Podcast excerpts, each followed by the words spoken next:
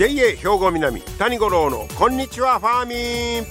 この番組は元気笑顔そして作ろう豊かな未来 JA 兵庫南がお送りします。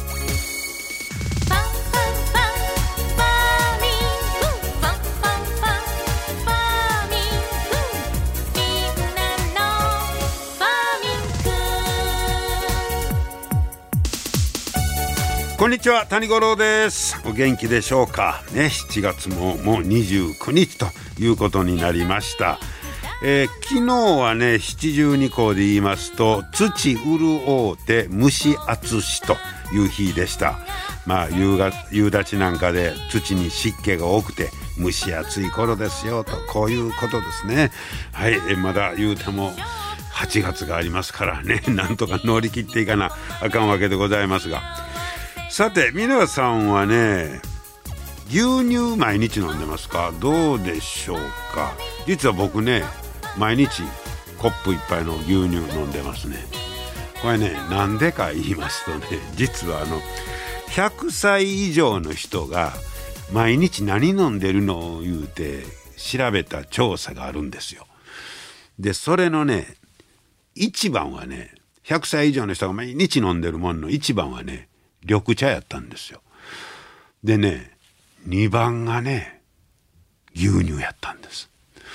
でそれ聞いてから俺も飲もう思って 飲んでるんですけどまあ多分緑茶はねあの100歳以上の年配の方は、まあ、食事のたんびにね必ず飲んでると思うんですけど牛乳がむっちゃ意外やったんですよ。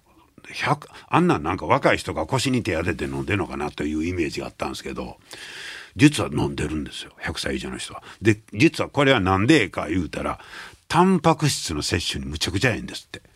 やっぱりどうしてもタンパク質が少なくなるんで、それを補うためには牛乳がええから理にかなってるという、こういう話やったんです。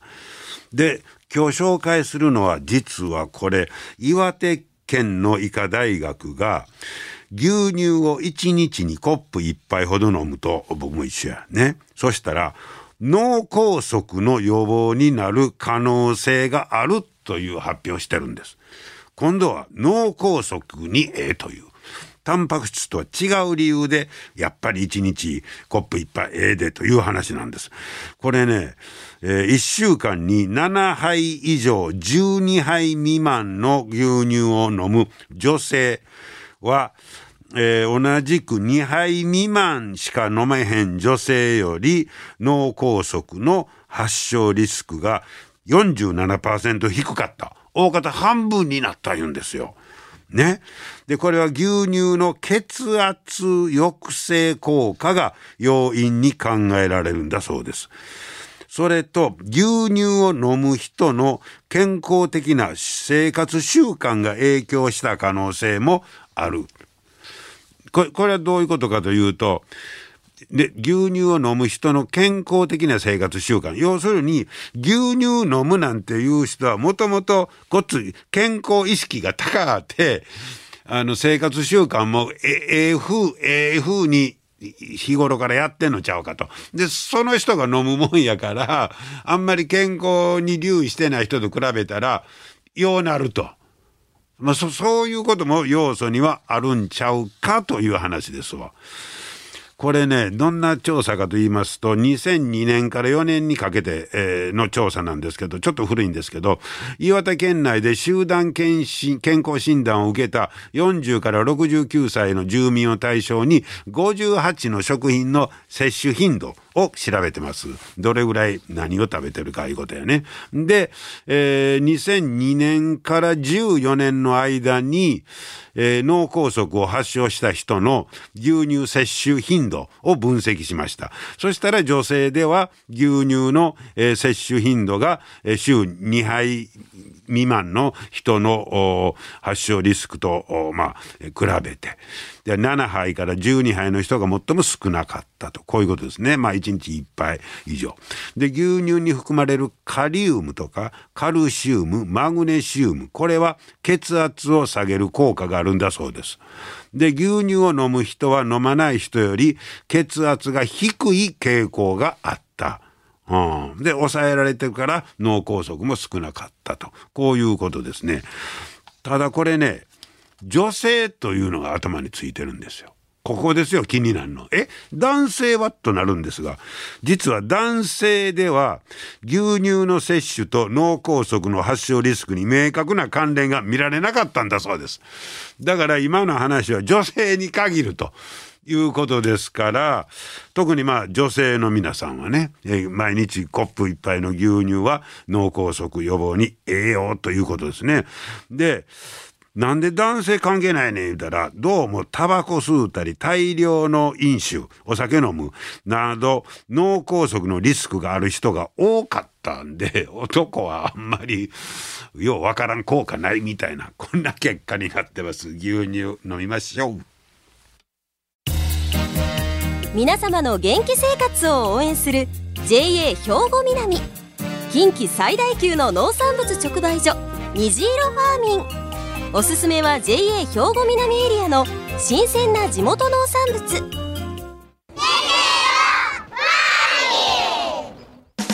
JA 兵庫南は新鮮で安全な農産物の供給。人との触れ合いを大切に地域社会への貢献。人農業自然が共生できる地域社会づくりに取り組んでいきます。皆様の元気生活を応援する JA 兵庫南。JA 兵庫南谷五郎のこんにちはファーミン。さあ今日はですねトマトを紹介したいんですが、えー、トマトや中村源ここのトマトです。これ、その中村源という源は、あの、小里編に元町の元と書くんですけど、実はこのトマトがすごい人気で実はいろんな賞も取ってるということで、えー、作ってはります中村正史さんにお話を伺ってきました中村さんこんにちは、はい、こんにちは。今日はよろしくお願いいたします、はい、よろしくお願いします。えー、今中村さんの、えー、トマト屋中村源というまあこれはもうテントいうんですかね。で作った事務所、はい、作業場、はい、えー、にお邪魔してますが、はいまずはこの屋号ですけど中村源、はい、小里編に元元町の元と書いて中村源と読むんですよね。はいそうです。この言われはどういうことですか？えー、っと私あの妻がベトナム人でして、であの妻の姓が、はい、まあ正しく言うとグエン。グエンさん、うん。はい、漢字で書くとその小里編に元町の元気の元と書いて、はいいう字なんで、まあ、を当ててるわけそうですそうですああほなほんまやったら中村グエンそう中村グエンとしたかったところを、はい、まあ日本読みで中村源源とはい。愛が溢れてますね。いやいやいやいやもうえっと妻があっての商売なんで。ええどどういうことですか？いやもう彼女の頑張りがすごいです。ですはい、えあの中村さんご自身は農業歴が長いわけですか？いやあのいわゆる新規収納えー、このこのお店は何年ぐらいやってあります今で今年で6年目はあいやそれまで農業歴は？あないです。なし、はい、ゼロ？ゼロです。えほなベトナムで奥様と出会われてそれがきっかけで始めたみたいなもんですか？えー、っとでもなんで？えベトナム行ってはったんですか？ベトナムにずっとおりました。はい。その時ほん何してはったんですか？その時はずっとあの旅行会社を。はい、旅行業やってはったんですか？そうですそうです。ほいで日本帰ってきて、ええ、奥さんとトマト作ろうかいう話。そう全くその通りです。ええー、そうですの、はい、でもなんでまたトマトやったんですか？いやあの旅行業を本当長くやってましたので、はい、あのまあサービス業だでだったもんですからとにかくあのお客さんの笑顔が見たい、はいはい、お客さんにあのこう楽しんでもらいたいっていう、えー、その気持ちが強かったんですね。はい、で旅行業っていうともうね皆さんご存知のようにホテルがあってレストランがあって、車があってガイドがあって、いわゆる組み合わせだったんですね。でまあそういう中でいやいやもっと原点は何やろうと。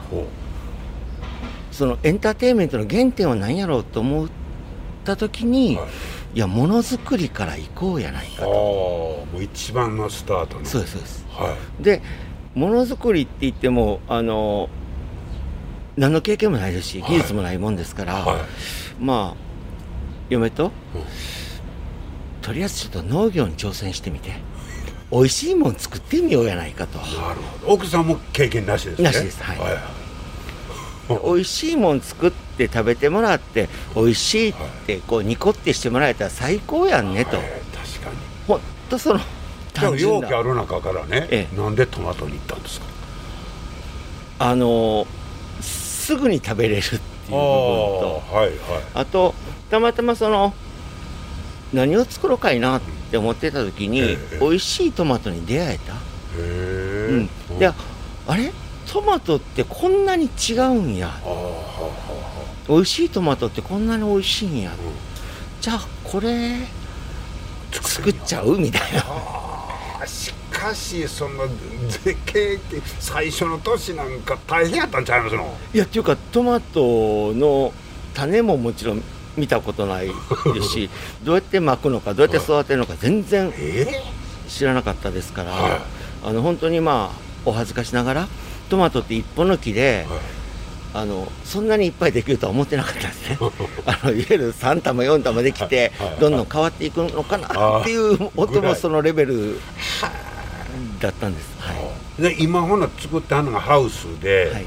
え路地じゃなくてちょっと高いところで。そうです。高いところででそれそのシステムなんかもじゃあどっかから導入したそうですね。やり方、勉強してから。そうです。はあ。あのたまたまあの県立農業大学校葛西のにあの研修生として受け入れていただいた時にあ中村さんがはい。まずはちょっと勉強に行ったわけ。勉強に行きました。はいはいはい。でその時にそのそこの研修農業大学校での施設の中が、うん。いわゆるあのよく見るいちごの降雪栽培とはいはいはい。同じようなシステムをトマトでもはいはいはい。やってたもんですから、ええ。あこうやってやるんやと。はあ、そこで初めて。そうですはあさそう初めてほんでまだ6年目ですか、はい。でなんであんな容器表彰状が並んでますの？あれ何の表彰状ですの？あいろいろありますけれど、はあの農林水産大臣賞。のちょっとね農林水産大臣賞、それはどうやってもろたんですか？あの毎年、はい。あの兵庫県ハウストマト研究会っていうところの立ち毛審査。立ち毛立ち毛。なんですかそれ？立ち毛っていうのはあのいわゆる木がどうなってるか。はいわゆる教科書通りにあはいかに栽培できてるか。あ。木の太さがどうでうん。葉っぱの枚数がどうでうん。花の大きさがどうで実がどんだけついててうん。でその葉と葉の間が何センチぐらいあってっていうそういう本当教科書通りには作れてるかっていう審査。あでまあたまたまはあの県内で優勝。兵庫県でナンバーワン。はい。スケートでいうとまあ規定みたいなもんが昔で言うと。そうですフリーと規定があったら。そうですそうです。ほそれ兵庫県でナンバーワンいつ,、い、つもらったんですか？令和元年と令和2年。え2年連続、はい。ちょっとすごすぎますやん、はあのねこれ2年連続っていうのはあ。あの兵庫県初。はあ。でした。ももうた時どんな気も気持ちでした？それはもうあの6年目っていうかその当時3年目4年目だったもんですから、はあ。まあ奇跡うわあそそれはほなちゃんとまあ教科書通りに私は作れますよという技術を認めてもらえたえそうですね。ということですよね、でその他にもまだ容器ありますやんか。えっとそのいわゆるね先ほどおっしゃられたように規定ではなくてあフリーの方。フリーフリー風。フリーの方でいわゆる食味ですね。味。あ味か。味の、はいはい。まあ、全国のコンテストはっていうのがいろいろありまして、あはまあ一つはあのこの5月に、まあ、日本野菜ソムリエ協会さんが主催された、あはい。えー第1回、お今年の5月が第1回、第はい1回全国トマト選手権、トマト選手権。ええ。そんなんあるんや。あはいということで、えっとまあ、全国で第2位になった。銀メダル。金なんです。え全国？優勝は最高金賞っていうのがありまして。あ金メダルなんや、ええ。2位で？2位で金です。でも全国で2位、はいそうです。すごすぎるわ。フリーで。フリーで、味美味しいという公認やね。そうですそうです。あのまあ野菜ソムリエさん多分味にこうるさい方がいらっしゃると思うんですけど。それなんで2位になれたと思います？ああたまたまですかいやーそんなことはないと思うけどそんなもん言うてもトマト農家はいっぱいおるでしょ？おりますねはい。うわすごいですね。あともう一つは4月はに行われた第1回。あ第1回。全国ミニトマト選手権。ミニトマトも第1回。はい、でこっちはあの銀なんですけど一応まあ全国5位。お全国5位。はいはあすごいな。あれほなミニトマトから大きいのまで作ってはる。そうですそうです。はい。いやまあ例え、うん、例えばさ表彰もらう時にねあなたのここがすごかったとかなんかそんなの言われました？ああっていうかコメント集がああの評価集っていうかあれが送られてきます審査員はい。の、はい。どんなこと書いてました？とうちのまあとトマトの特徴なんですけど、はい最初にガツンと酸味がくるんですね。でギュッとしたところにそのコクと甘みとうまみがガッと押し寄せてくるっていうその。うそう。食べたい。ガツンと初めに酸味がきて、はい。でその後にうまみ甘みみたいな。でそれは作り方によって変わってくるんですか？そうですね。ええ。ほんでこれ作ったトマトは納品はどのあたりにやってるんですか？やっぱりあファーミンファーミン虹色ファーミ。ン虹色ファーミ。ン多いですあはい多いですか？多いです。はい。それもちろんその他にも？はい。全国でも？えっといわゆるネット販売。あそうか。今はネット販売、ええだいぶ注文ありますの？えっとうちの大体売り上げ4割ぐらいはもうネットで。あそうなんですか。ほなもう北は北海道から、はい。九州あたりまで注文沖縄まで。沖縄まで、はい。欲しい。中村源のトマトが食べたい。そうです。ねうわーすごいな。心地ええね。いやいやいやいやいや。でもまあやってよかったいう感じでしょ。そうですね。あの農家になってよかった。ああほんまですね、いやもうそういう成功例を聞いたらもうこっちも元気づけられるし。そやけど何何が大変ですか？大変だとしたら。ああっていうかやっぱりトマトというのは先輩方。はい。もう何十年の歴戦の先輩方たくさんいらっでしゃいますし、はいであの味の好みなんかもいろいろありますから、あーはいはい。はいまあ、その中でうん。いかにその倒れないようにうん。倒されないように生き残っていくかあーまあっていう、競争ライバルがたくさんいってるから、そこでまあ個性を出さなあかんいうことですすね、はい、うん。でもきっと奥は深いと思いますしねこれからまだまだその、ままあ、ライバル出てくるしこのなこれが中村のトマトやいうのを追求していかんとあかんとそうですね。はいはい、でもやりがいありそうですね。いやあの楽しいですね、あそうですか、うん、すごい楽しいです。ほな、はい。虹色ファーミン行ったら中村源って書いたトマト買うたらよろしいねんね。そうですそうです。よろしくお願いします。はあ、もうはい。絶対食べたいわ、はい、じゃあ今度あと2位とか5位やからあと1位目指して。そうなんです。ね。えぜひ頑張ってくださいね。来年。あそうですか、じゃあ奥さんと二人三脚ではいはいぜひ、えーこの上をまた高めてもらいたいと思います、えートマト屋中村源の中村正史さんでしたどうもありがとうございましたはい、ありがとうございましたはい。いや、すごいでしょう。ね。で、あんだけ食べたい食べたい言うたらね、ちょっとあのミニトマト、ちょっと試食させてもらいまして、この5位になったという。そしたらね、食べましてんけどね、初め、はっきりで、えな、な、どこがちゃうかな？ってあんま分からへんかったんけど、家帰って他のミニトマト食べた時にむっちゃ分かって。むっちゃ皮薄いんです。だから、割とミニトマトって歯にはだかったり、なんか皮がね、残ったりするんですけど、それない。あ、これかって、すぐ別れよって思うんですけど、後で分かりました。それから中村源さんのトマト探しとんねんけど、ちょっとファーミンでまだ見つけてないねんけど、ぜひ皆さんもこのね、ね中村源のトマト、いっぺん食べてみ、見てください。美味しいです。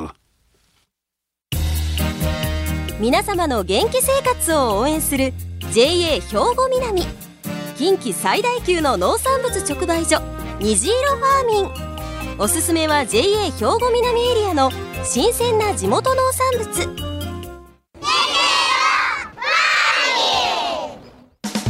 JA 兵庫南は新鮮で安全な農産物の供給。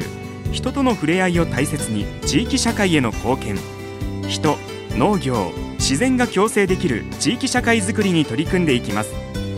皆様の元気生活を応援する JA 兵庫南。JA 兵庫南谷五郎のこんにちはファーミン。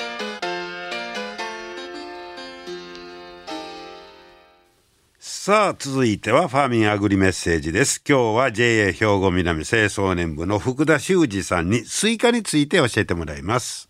福田さんよろしくお願いします。はい、よろしくお願いします。え今日はスイカのお話ですね。はいスイカ。はい、もうスイカ、まあ、夏の代表する。そうですね、もう今今が旬っていう感ですよね。ね。はあのそれでもまあ言ったら昔やったら丸々一個ね買うていうのが普通だったんですけどい。そうですね。直売所ではカットしてませんよねそうですね。直売所だとえっとカットしてしまうと加工品っていう扱いになってしまうんで、ほあの加工場っていうのを別途立ててあの加工しないといけなくうなってしまうので丸でしか売れないの？基本的には売れないんですよね、丸でしかね。それでもまあなんかあのむ昔みたいに大きいのからいろんなサイズのも見かけますねそうですね。最近ここ本当数年ぐらいで中玉スイカっていうのが出てきて。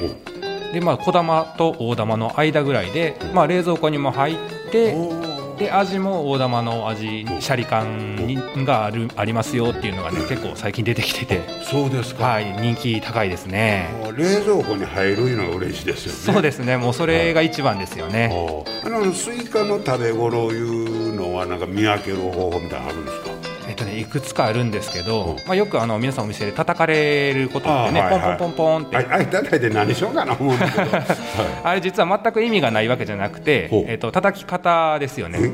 叩き方があってほスイカの、えっと反両側に手を当ててもらって、はい。片側を叩いてもらってほでその振動が反対側の手まで伝われば中がきれいに詰まっているということなんですよね。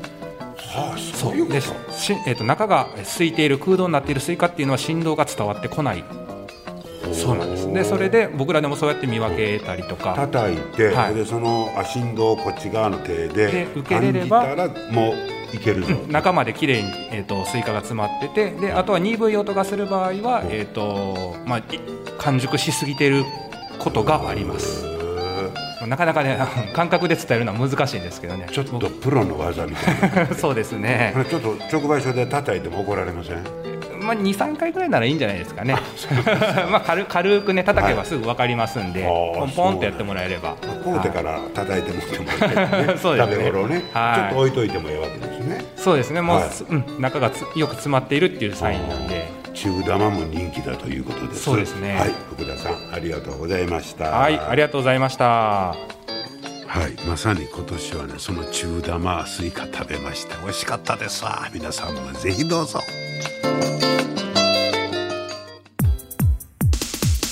はい。今日も最後までありがとうございました。また来週も聞いてください。JA 兵庫南谷五郎のこんにちはファーミンこの番組は元気笑顔そして作ろう豊かな未来。JA 兵庫南がお送りしました。